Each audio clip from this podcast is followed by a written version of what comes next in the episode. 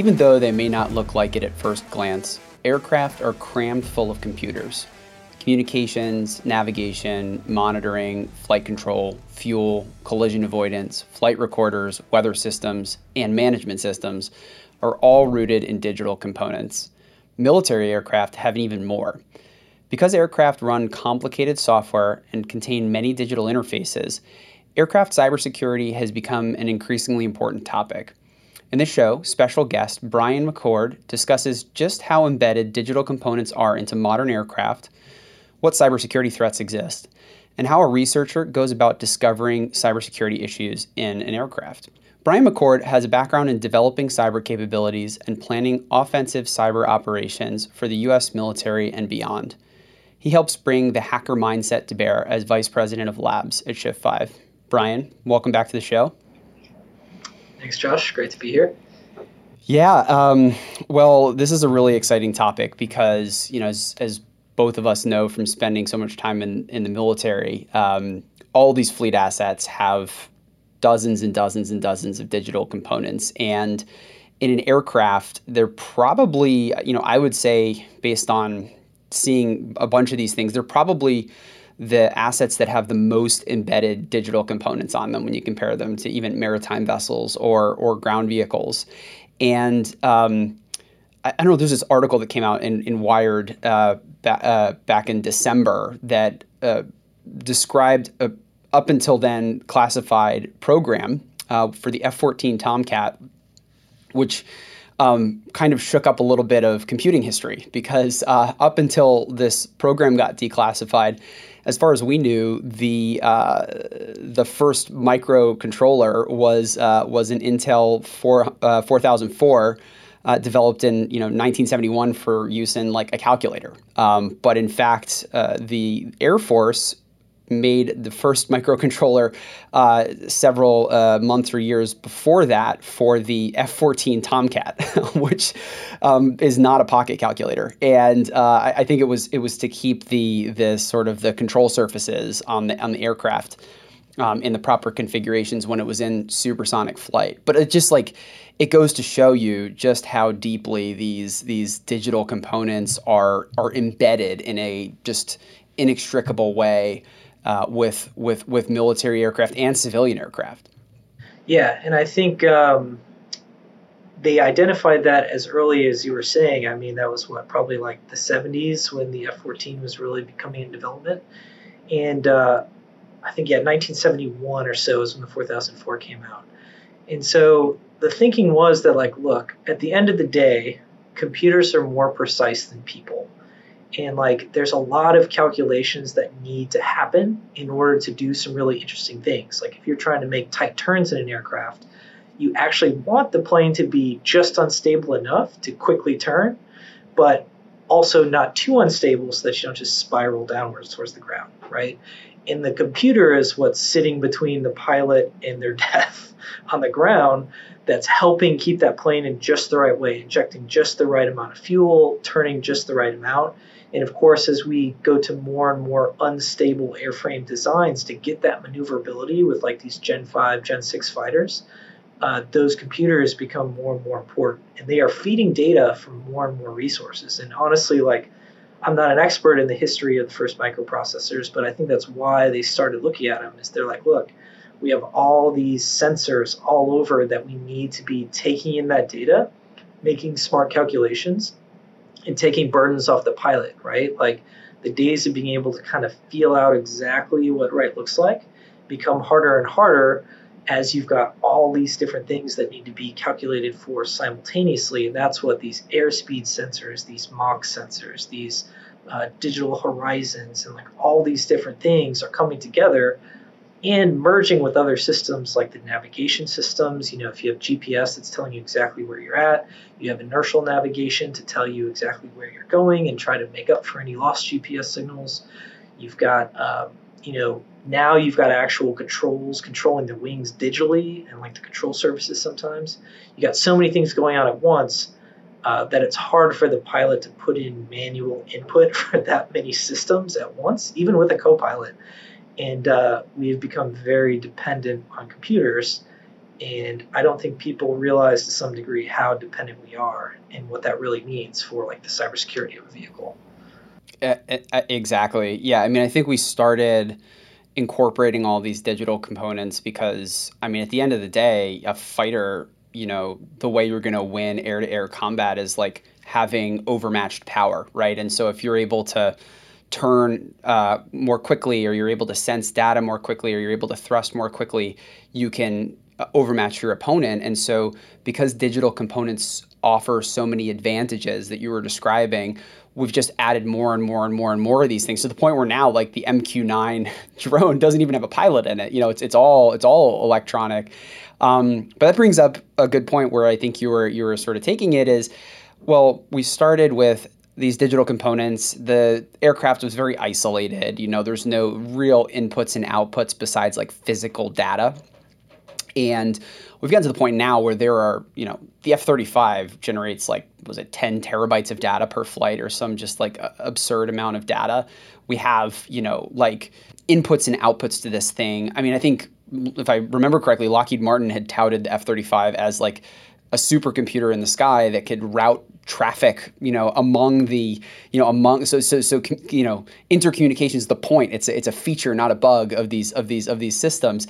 And so, you know, you, you're in an environment now where there's there's constant interaction at a digital level with this aircraft that now is just like it's fundamentally a computer network. And so, um, where have we seen this before? We've seen in you know the IT world that when you network these computers that maybe weren't designed for cybersecurity from first principles and then you start making them more and more and more interconnected you know arpanet becomes the internet and now you've got you know a bunch of bored you know bored teenagers that are um, you know poking and prodding at different machines that are that are hanging out there. You end up with a lot of really significant security concerns. And um, you know i thought it would be uh, kind of an interesting uh, chat to have decomposing these these assets. Uh, you know, commercial and military, it doesn't really matter. They're they're designed in very similar ways, um, but decomposing them to understand like how are these things from a digital perspective architected, and uh, you know what are you know as as a as a career penetration tester now well now manager of penetration testers um, you know how, how do you how do you folks like think about aircraft as digital landscapes and, and what, what is the what does the terrain look like? Right, and so there's a, a couple of things to think about. The first, that every aircraft is kind of unique, and so there's a lot of things that rhyme in between different platforms, but they're not always the exact same. So the first step we take is the laborious one of you know when we engage with an aircraft, we usually read somewhere between four and six thousand pages of documentation whenever we can get it, and become experts on the platform. Then you have to kind of understand uh, where chronologically you're sitting. Because remember, aircraft come from a fully mechanical system, right? If you're talking as far back as the Wright brothers, there is no computers on that. And as computer or aircraft evolved through World War II and into the commercial flight age and beyond, um, computers were added in later. And there's definitely fields where uh, some things are still fly by wire, is that they're like digital, and then there's like kind of fly by cabling where there's physical connections where like even if all the computer run parts turn off, there's physical ways of flying that aircraft with literal steel cables. And so you have to kind of understand where you are at the spectrum, where maybe the F 35 almost completely fly by wire sits on one end, and you know, a Wright Brothers plane where you're on a bicycle attached with chains is on the other. You got to know where you are, and that'll help you understand where to focus. And so there's normally a couple things going on in that. Um, one, everyone understands that digital surfaces can mean potential vulnerabilities. Everyone kind of knows that. But here's how that really like turns out in our experience. One, a lot of the the digital stuff tends to get concentrated around the things that need to do computations, right? So at first, that usually means uh, the avionics. So there's a lot of digital stuff going in the avionics because the whole point of that system is to help the pilot fly the plane by taking in data from a lot of sensors, data from a lot of systems generating it like GPS or inertial navigation, and then pipe it out after computing on it in ways that help the pilot fly the plane. So you'll often find these like critical central points, like an avionics computer, where the system architects have decided to try to centralize all their computations. So they don't need to distribute you know processors ram operating systems across across a wide variety of devices. They can concentrate in one place and do as many calculations as possible as one spot and also do things like reduce the cabling to get to all the monitors and have one thing they have to swap out if something goes wrong rather than have to swap out every single device if there's some sort of wrong computation. Now at the same time uh, you'll notice a lot of redundant systems right? And this is one reason why a lot of people believe that planes are unhackable, right? Is because look, you've got all these different OEMs constantly, constantly looking at these aircraft systems, and they realize that these are safety critical, right? They're carrying people, they're carrying precious cargo, they're military aircraft that cannot fail. And so they build in redundant systems. Normally, you have two or three of device X in case one is blown up or one shuts off or one gets struck by lightning, you have backups.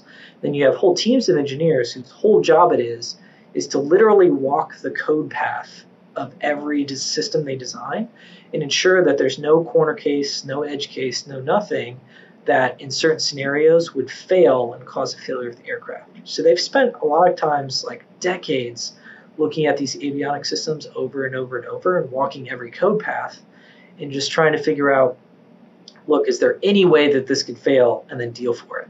And so a lot of people look at that and say, like, these things have been so over tested that there's literally no code path that's been looked at that could possibly fail because I trust these teams of engineers to look at it over and over. Um, when in reality, like, these engineers are not necessarily like cybersecurity experts, right? They're not looking at it like someone might maliciously and that causes them to really focus on the safety and redundancy features, which typically can enable logical flaws, right? So something if I go at a system and say like, hey, I'm looking for vulnerabilities by straight up fuzzing it and guessing or looking for race conditions, it's going to be exponentially harder because there's a redundant system to solve that problem if you get lucky on the first system. But if you can find logical flaws with what's running on the software, uh, that becomes a much greater concern because they are consistently repeatable. So what I can do on the primary system, I can usually do on the backup system just as well. And if you can find something that hits 100% of the time, that's a problem. And so what we look for is like really trying to understand the code running on a lot of these devices at as deep a level as we can possibly get, whether that's looking at um, how it's running externally, you know, just watching the inputs and then seeing the outputs, or trying to dig into the actual firmware on the devices and understanding what is not only the architecture of the network, which usually is a pretty straightforward uh, serial network of some kind, whether it's ARINC 429 point to points or 1553 for like military aircraft. But how does that network interact with what's going on in the devices that allows you an interesting path that causes interesting effects? And I think um, that's if you look hard enough, you'd be surprised at what's there because there's so many safety critical functions and because it is such a huge pain to get things certified that as soon as you got something that's working no one wants to touch it. And so you'll notice a lot of the programming techniques and literally the hardware itself uh, were designed in you know the 70s 80s 90s and no one has really seen need to touch it because then they got to recertify the whole thing over again so a lot of old memory techniques like static memory addressing still exists. Uh, they're running real-time operating systems where you can quantifiably walk every code path, so they're very dead simple. Uh, so they're not doing a lot of dynamic checking or anything of inputs. And you'll find a lot of interesting like features of these code sets that are considered very uh, time tested and proven, but that's because no one has messed with them as you know the vulnerability space has evolved. Yeah, they, they were designed for reliability and robustness in the physical world, but never with an eye for a witting adversary actively trying to subvert the devices on on that serial network or on that on that plane, right? Yeah, and really like especially in the Department of Defense space, you're running up against the new ways of thinking, right? In the new uh, military, right, the new Air Force, the new Army, the new uh, militaries around the world, uh, more sensors equal more better, right? And so, uh, you know, you have the Air Force publicly releasing, like, hey, not only do we want sensors all over our aircraft taking in every kind of data we can think of, but we want to share what that sensor data is, right? We want to use things like ABMS to share across the entire Air Force instant situational awareness, which is amazing from a warfighting perspective. But from a cybersecurity perspective, it provides some uh, interesting caveats because you have to understand in order to share information, I've got to link to other devices. Right. And the kind of the philosophical security foundation of a lot of these things when they were designed is they are air gapped networks. Nothing else is going to talk to my plane unless you know it's physically connected. That was kind of the original in the 70s idea. Like there's no other way. But now we're connecting all kinds of data link networks and other like whether it's civilian or military or just like commercial generally available. Right. Um, all kinds of data is going on and off to aircraft now through satellites, through VHF radios, uh, even through like HF radios and other kind of uh, proprietary technologies, or even like small pro- like proprietary networks when you're sitting on the ground or in the air, is piping data on and off uh, that's got to interact with the vehicle somehow. And that's where you can get really interesting plays as you try to do more and more complicated things on the aircraft itself from something that is not the aircraft. And that allows you some interesting data pipes. yeah, let, let's take a maybe a high level accounting of some of those access vectors because I think that you know one of the hurdles, the mental hurdles that folks need to get over when they're thinking about aircraft cybersecurity. Is they say, ah, these are closed systems, or they're opaque and obscure protocols that like no one is going to be able to interact with an aircraft. Uh, and then you you sort of couple that with a couple of sensational and ultimately completely wrong assertions that you can like for, for, example pivot from the infotainment system into like the the you know the avionics controls and like control an aircraft from the from the from the backseat of the aircraft. That's that is an unfounded concern because of the way these things are designed. But but there are other very credible and serious um, potential uh, potential ways to get interaction with these critical subsystems right? Right. And without getting too specific um, I encourage the general audience to think about what's really happening, right? Is that you're most concerned about your cyber boundary and how data goes from the outside to the inside. So, first, I would take a look at like all real obvious entry points, like if you have a network connected, right? I'm a commercial airliner. I literally have internet piped into my plane through the satellite. That is clearly data entering my plane that wasn't there before. So I would want to take a look, right? And maybe, yes, maybe it's well isolated on just the infotainment. It's just piping uh, internet and movies to the people in the seats, and there's no way to bridge into the avionics system. Don't know, would have to check per aircraft. But I would also encourage people to check on things that you wouldn't normally think of as data. Because remember, there's so many sensors that all they're doing is they're taking outside stimulus, whether that's digital or analog, and then digitizing it to send that sensor input to the rest of the aircraft. And so even something like a weather radar could be considered a cyber entry point because look, it's getting some sort of reflection back when it sends out that radar data. That analog stimulus is then likely digitized by whatever like line replaceable unit is running the weather radar software and that digital output is then usually placed on a serial data bus line or maybe it's an ethernet connection to some other point.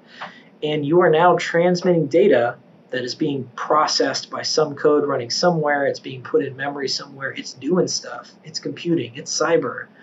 And you know i would not overlook any single point where some stimulus on the outside of the aircraft is able to cause ones and zeros to fire on the inside of the aircraft no matter what protocol. And remember, there are some protocols that are required to be run.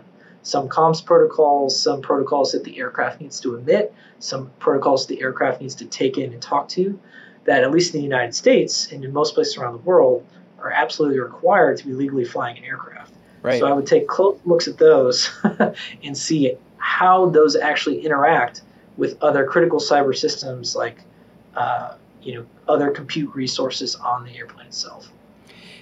Right, and and and what's kind of disconcerting, not kind of very disconcerting about a lot of these protocols, you know, take GPS or um, ADSB, aircraft dependent surveillance broadcast, and you know these are protocols that um, you know are transmitted over the RF spectrum. So so you you you can paint an aircraft with one of these things from hundreds of miles away in some cases.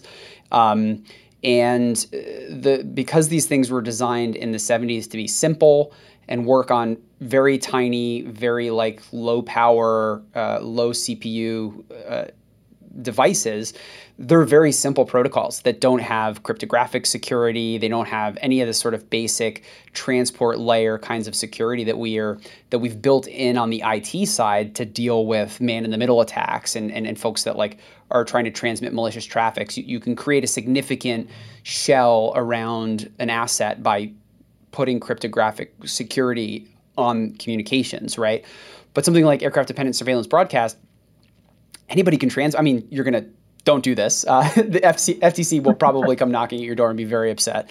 Uh, but you can, I mean, with with a few thousand dollars worth of equipment, transmit ADSB signals that will be consumed by aircraft and ground stations. Right? I mean, how how hard is that actually to do?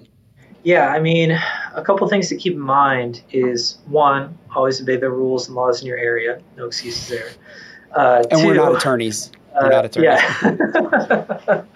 uh, two, aircraft are trained to be friendly, right? Like you said, there's not really much of an idea of authentication. And although there are a lot of bodies looking at some of those problems right now, like how do we take common protocols and encrypt them? Or how do we take common protocols and enforce authentication so nobody can just yell at us?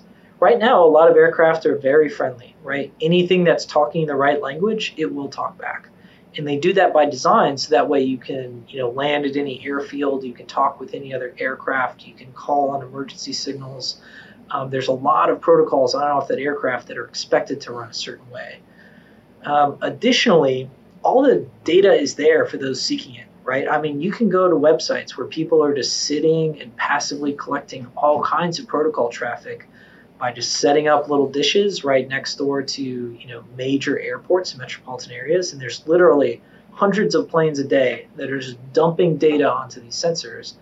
And you know mostly hobbyists are just collecting it to try to look at it understand it. They can use it to track flights. They can use it to see what's going on at an airport. They can use it to try to reverse out the protocol itself right? Not to mention that a lot of these protocols are commercially available and sometimes you can spend just a few hundred dollars and have a bit for bit breakdown of like this is how an aircraft is talking right? Right.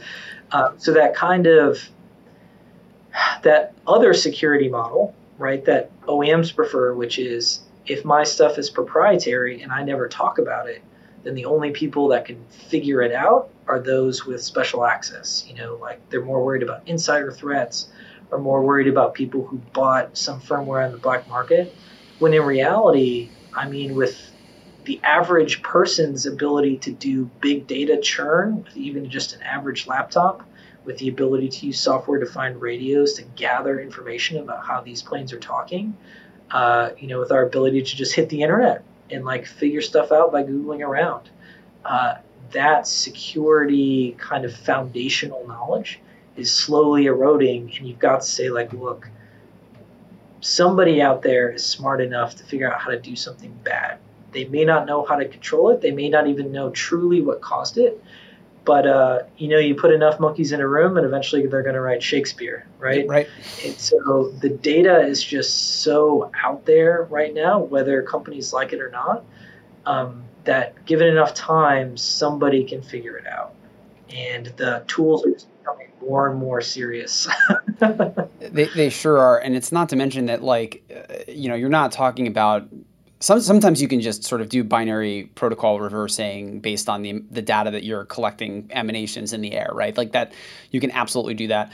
There are plenty of examples of where we've taken a look at systems um, and been able to procure control units off of eBay, right? You can you can buy these things on the internet, like used sort of scrap parts things.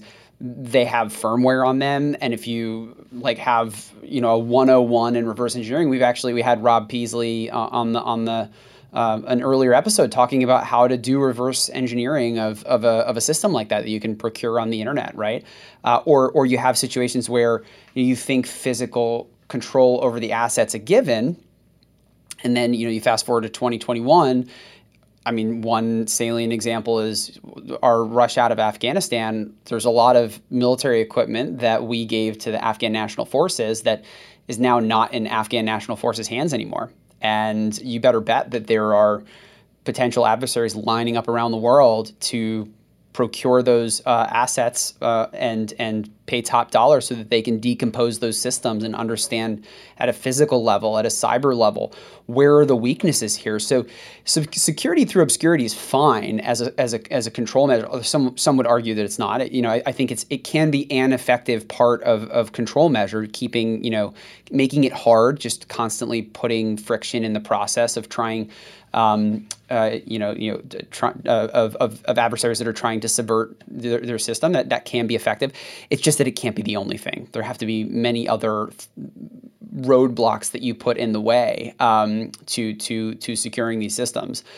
Um, which which brings us to a, a kind of an interesting point. So, I mean, in the IT world, we we've definitely seen examples of software like the Windows operating system God love it, that uh, has been around for a very long time, um, has code that is written by people that have long since retired. Um, that's running, you know, billions of devices. The memory manager in the Windows kernel, for example, like you know that thing is, uh, I mean, a, a, total Jenga tower. Like, um, you know, it, it works, but I'm sure, you know, you get um, someone to stare at that thing long enough, you're going to find issues, right? And so we're constantly patching these things. One of the encouraging things on the IT side is that IT assets, things like servers, cell phones, laptops, network gear, we tend to retire those in um, relatively quick cycles, right? Like a, a, cell phone you might have for a couple of years, a laptop maybe four years, a server maybe five to seven years. Something like an aircraft, though, I mean, these are very expensive, multi million dollar assets. Um, you're going to put them in service for a very long time. You know, look at I mean an extreme example, but uh, look at the B52, right? I mean, that thing they're they're overhauling the engines on it. It's going to be in service for over 100 years. Like I I, I, I guarantee it, right? And so um, you know, I think uh, when you when you couple the uh, just the, the the longevity of these things with the, the you know the engineering problems that we face, uh, the the question becomes well, first off, could we redesign these systems with from first principles with cybersecurity protocols in mind that would mitigate maybe a lot of the the issues that we have? Maybe we, maybe we start with with that question. Uh, yeah, great question. So, uh, a couple things in decomposing my thought process here. One, if you own a platform, whether it's the government, you know, with like fighter aircraft, or it's uh, a car company with a fleet of vehicles that they've been designing, it is hard to go backwards, right? If you've already designed it, you've already built a factory around it, you're already pumping out thousands of these units every year, you're already selling it to customers, the government for tens of millions or billions of dollars. Um, it's hard to stop all that works, right? And then go back, readjust a lot of things, and come out with model number two, right? That's it's a non-trivial event, and so um, most you know clients we've run into are like it's really not a feasible option for me to go back and try to basically design a new vehicle and then replace all the old vehicles with the new vehicles. That's just cost prohibitive. It doesn't make sense. So whenever you're thinking about a cybersecurity solution in this case like in the avionics space or the aviation space um, you've got to think of one that can be backwards compatible with what has already been done because it's cost prohibitive to go in and create something new. And um, that doesn't mean that I discourage people from starting at the baseline and redesigning systems when they have a chance, right? So, you know, as for example, the US gets onto its next generation of fighters, or as a commercial company thinks about the next model of car or train or whatever, um, I think it's a very wise decision to go back and say, okay, this is how we had it architected before how can we architect it in the future to add things that we know work in other spaces, right? How can we have network segmentation so that you can't bridge from certain functions to other functions? How can we do partitioning or hypervisor virtualization, right? Where you have a minimum amount of permissions on a small, small surface and then have them all interacting in a way that like keeps your safety at a maximum. Because like you mentioned, um, you have to assume that somebody's going to be able to examine your system closely eventually. If you're a car manufacturer, you're going to sell one of those things. Somebody can buy it start ripping it apart, right? If you're a plane manufacturer, uh, somebody's eventually going to buy one and you can find parts on eBay. We've done that or other sources, right? Somebody can take a look. And, you know, even if you're the federal government with export control devices, like you said, uh, right now, the Taliban is in charge of a number of Black Hawk helicopters, amongst other things, right? And so who knows who gets a chance to take a real close look at those and catch up on all the things they miss that are not on the open market. So while I encourage companies like, I don't blame them for trying to have security through obscurity and make proprietary one of their security baselines. Um, that is part of a smart defense in depth. It is not the only solution to the problem because the beauty of being an attacker is you only have to be right once. And so you only need that system to falter once in some minor way, and that gives you an access road in. And you don't want the underbelly past that defensive layer to be soft. That's right. Yeah, that's exactly right. And I mean, one of the ways that we try to take a, a system that is otherwise in successful service uh, and go back and fix these just massive latent cybersecurity threats um, is through defense in depth. It's intrusion detection and intrusion prevention, right? What are some of the ways, knowing what you do about all the different architectures that you find in aircraft, like what are some of the ways that you you go and take a system that has safety critical assets on it that you you just can't um, you can't re-engineer you can't add cryptographic security you can't fundamentally change communication protocols how do you put an intrusion detection system onto that asset and then in what circumstances can you or should you do intrusion prevention right so uh, to answer the first part of the question you know, if you're thinking of this like a battle, right? Like the defenders are battling the attackers. Uh, whenever you're setting up a defense in battle, you want to know where is the attacker going to attack, right? So the first thing that we do is we do a full tip to tail risk assessment, saying, hey, let me examine your system, figure out where the key cyber components are, and then how someone is likely to attempt to gain access.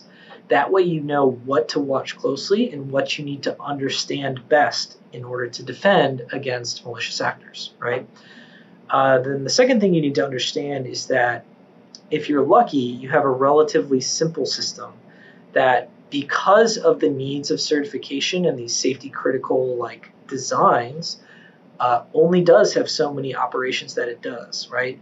And there'll be things that are very regular, and you can use them as baselines to say, I understand what right is generally supposed to look like, here's so what we do a lot at Shift 5 is we say, you know, we collect all the data we can. And then we use that to make good heuristical models and say, like, during takeoff, a plane will look something like this. During flight, a plane will look something like this. During landing, a plane's bus traffic looks something like this. And then we can be very specific about, like, hmm, this device seems to be doing things I don't understand or that seem odd, or even I have signaturized as bad because we have done it ourselves. And we're able to demonstrate that a device acting this way causes a problem for the aircraft. And then you can start to do that intrusion detection. Now, in general, we have been very uh, willing to do intrusion detection because uh, you can do that passively. Now, a big hurdle for like the aviation community is that people are on these things, right? Like kids are going to Disney World on these planes, and like you don't want anything bad to happen to them. And so you have to be very careful about intrusion prevention. Or uh, another big topic in the area is how much load is put on the pilot, right? Like if I'm alerting on every single potential problem uh, that we think could be a cyber attack or could be a maintenance issue or could be anything, that pilot's already got enough to do flying the plane as is and just keeping this giant hunk of metal in the air. Um, and so we've really spent a lot of time trying to figure out what meets the threshold of notification and who needs to get notified. Is it the pilot? Is it the maintainer after the plane lands? Is it uh, somebody down the road, like a cyber team forensic investigator? When they collect that data once every thousand flight hours, they can go back and figure it out.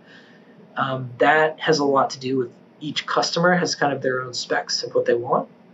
But I think intrusion, intrusion detection at the network level, like we've been doing, is just as possible as it is on any other you know Ethernet network, right? If you have 100% of the traffic, you understand what the traffic is and is supposed to be on a like good flight in most conditions, then you can hone in on what's different, and then you've got to have the art of uh, figuring out how serious is that difference, and then who needs to know about it. So it is definitely an art to figure out how not to freak out the pilots, um, to overload them, and then to uh, reduce to a minimum, you know, things like false positives. Like you don't want a commercial airline turning around and landing at the nearest airfield when in fact nothing was wrong because that's going to delay flights, it's going to cost money, it's going to be problems. You don't want a military aircraft uh, turning around because they think they're under cyber attack when their mission was critical for the safety of people on the ground or something like that. Um, and so we have spent a lot of uh, blood, sweat, and tears trying to figure out what is the best way to engage those less sciencey, more artful problems of getting it just right uh, for being serious, trying to catch stuff, without um, giving too much burden to the people that need to be flying the aircraft it's such a new category, right? I mean, fleet cybersecurity, we've seen obviously IT cybersecurity has a rich tradition that spans decades at this point. Um, we've seen information uh, or uh, IoT devices, Internet of Things devices as a really important new category of device that that people are starting to think about. Uh, OT cybersecurity has become a really big deal. Operational technology, things like uh, industrial control systems and SCADA systems that run water treatment facilities and manufacturing assembly lines and power plants. Um, fleets, things that move people and goods around, uh, are, are kind of another new category. It's a new frontier of cybersecurity that we're dealing with. And I know that there there aren't a tremendous amount of resources out there for folks that want to learn more about this. But you know, if you're a security researcher listening, um, or you you are a you know information security professional, a CISO, or someone who's in charge of securing uh, infrastructure for for an operator of fleet assets, like where do you look to learn about this stuff and and start thinking about incorporating fleets into an overall information security program? Yeah, so I would say the first step is you need to understand what your risk profile really is, right? So, like for the professional in charge of fleet, you've got to understand what's actually on your fleets, right? You've got to understand what parts are computers, what parts are not, and then like what software those computers are running. Because you'll notice um, if you really watch like the security blogs and those sorts of things, that there's a trend occurring, which is OEMs are getting smart and they're applying IT principles to OT platforms. In that, like, hey, if we can focus on down to a couple of different, really well tested, really feature rich real time operating systems, we can save ourselves time and money. We can have code reuse, we can have code modularity so we can keep the same baseline. And so, as vulnerabilities are discovered, in those like code bases or libraries, uh, you can have a huge variety of fleet assets, like not just many of the same type, but many types, even between like ground, air, land, sea, um, all that kind of stuff. Uh, you can find these things. So, for example, I've been spending some time today reading up on the BadAlloc vulnerability. So, this is a vulnerability published, I think, like seven days ago, around 17 August of 21 uh, where a Microsoft team found uh, some flaws in a C library inside of the BlackBerry QNX operating system. You can find this not only on you know potential uh, aviation assets like we're talking about here, but you can find it on medical devices. You find it on a bunch of cars. You can find it on industrial control systems. And these researchers discovering this one flaw have now put uh, high estimates range in like the 175 million vehicle mark, right? And so, how is somebody in charge of every car coming off the assembly line at Ford going to be like, you know, hey, somebody found a cybersecurity vulnerability that's been caked into projects since as late as 2012?